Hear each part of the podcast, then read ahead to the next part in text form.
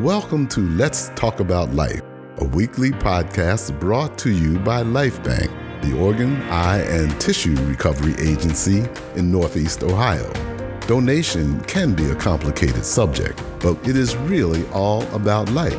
So spend a few minutes as we unravel the complexities of donation. So come on, let's talk about life. On any given morning, more than 300,000 listeners start their day focusing on their faith and positivity by tuning into 95.5 The Fish, a contemporary Christian music station here in Cleveland. One of the familiar voices on the morning show is the traffic guy, David Sprouse. David is probably most recognized for cheerfully sending morning commuters off with his famous tagline keeping you and your family safe. He can be heard Monday through Friday, 6 to 9 a.m. on The Len and Sarah Show. He also does a lot of work on sister stations 1220 a.m., 96.9 WHKW FM, The Word. Also, he can be heard on 1420 a.m., The Answer. But what many listeners are not aware of is that David is in kidney failure and waiting faithfully on the national transplant list for a kidney. Hi, you're listening to episode 62 of Let's Talk About Life. I'm your host, Colleen Gerber, kidney recipient and LifeBanc staff member. Dave and I have gotten to know each other a little bit because I go into the studio as well on Saturday mornings to produce a radio show on WHK 1420. It was really an ironic moment for Dave when I handed him my LifeBanc business card, and we soon learned that we had a lot in common. Dave, thanks so much for being willing to share your story with me. Let's start from the beginning. When were you diagnosed with kidney disease? Well, it was 2006, Colleen. I contracted MRSA and I went into the hospital with a staph infection, came out with MRSA, started some antibiotic therapy that was going to last for what I didn't know at that point, but three years. So by 2008, my infectious disease doctor started being concerned with my kidney function that was normal when we started and then had went down to 40 and then 36 and 32 instead of steadily declining. By 2009, I met a nephrologist who turned my life around. We knew that the inevitable was going to happen one day, that uh, the kidney function would continue to fail and that I'd be on dialysis. So around 2016, uh, we installed the fistula in my left forearm and got me ready for that inevitable day.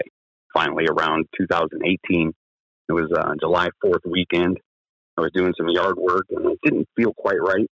So I didn't know exactly what was going on. Found myself uh, trying to calm down, eat dinner with some friends. Didn't feel right, felt really off.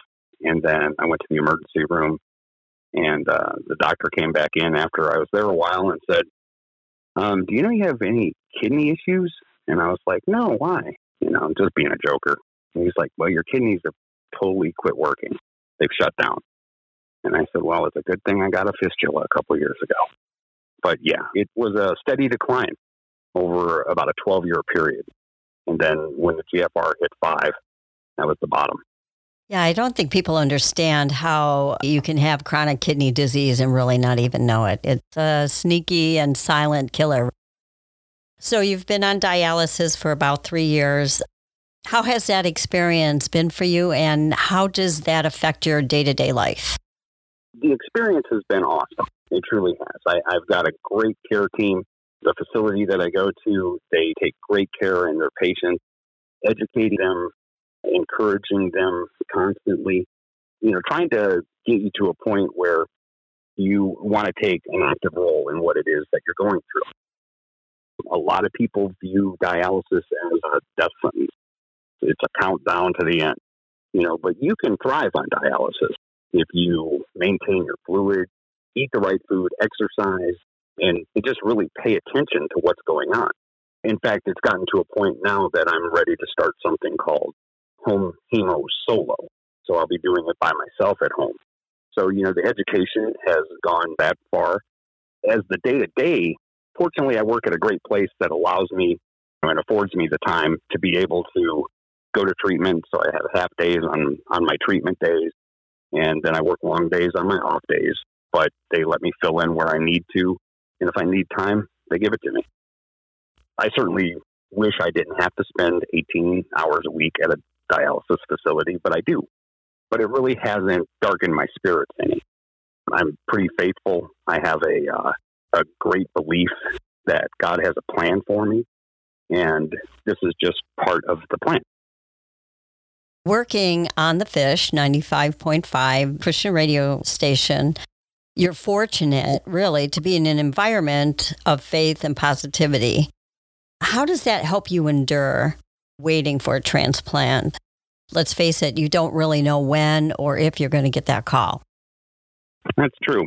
You know, it is music that lifts you up, right? And uh, being immersed in it as I am, I just find a positive message. And I work with a great team of people that are just amazing. They're prayer warriors. They encourage you every step of the way. When you're down in the valley, they're there with you, and and so is he. And you know that's the that's the beauty of it. Constantly being reinforced with the word. It's around me all day. The music is a big part of it. And you know, I'm a DJ as well, and I find my strength in music, and I think a lot of people can. It's uh, it's a beautiful thing to be able to walk into a, a place of work and feel His presence at at any given time. You have 1220 The Word, uh, which is our talk teach station. Um, I get to do plenty of work over there. I I do uh, the voice work in the afternoon, so I listen to uh, sermon after sermon, and it's amazing how God puts sermons in place for you when you have that that moment. You know, it's often said that you can open the Bible and find the answer. It's truly there, and it's funny how He talks to you all day. But you know, you have to have faith because, like you said, that call may never come. But as I said before, I feel like God has a plan for me, and this is just part of it right now. But I am confident. I'm feeling really good about a, a transplant coming very soon. Well, I can assure you that LifeBanc works hard, not only in recovering organs for transplant, but educating our community about the need for registered donors and for people to say yes and make that decision on their driver's license. And, and really, that's what this podcast is about. What are a couple of lessons that you have learned through this whole experience, Dave? What, what's a couple of things that you would like to leave with our listeners with? I will say, first and foremost, you got to have faith. You got to believe that there is a bigger purpose to all of this. And secondly, that life is too short to sit around and waste it. You got to live your life. If you're battling afflictions or not, you still have to stay positive. You have to stay upbeat. You have to stay ahead of it. You know, you can't just lay down and die. That's not what this life is for we're made to worship and to serve and you know to be good stewards of the word so hopefully they see him when they see me because that's what i strive for i try to be as loving and as patient and as kind as possible you know sometimes life gets hard and it would be easy to just lay down and call it quits with the afflictions that i have but like i said there's a bigger picture and much bigger plans at work here than just little old me. Isn't that the truth? That's the honest to God's truth that we're part of a greater pattern, a, a part of a greater plan. Dave, I'm just going to ask you this. How fun is it to work at a radio station? What is it you love about radio? I love radio. Um, it, it is so, um, I'm just so passionate about it. It's so romantic, you know, to know that there's a word that may come out of your mouth or a song that you play or a notion that could change somebody's world, life in general. I mean, it happened to me. Um, in 2001, I was listening to the fish and I needed a miracle, and a miracle came and saved my life.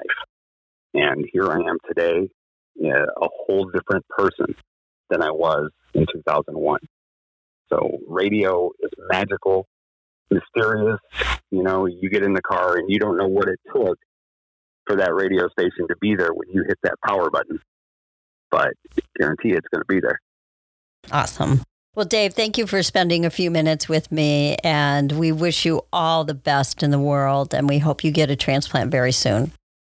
Thank you, Colleen. And thank you for all the work that you guys do. It's, it's so important to people in this situation, you know, that may need an organ, a kidney, a liver, lungs, a heart.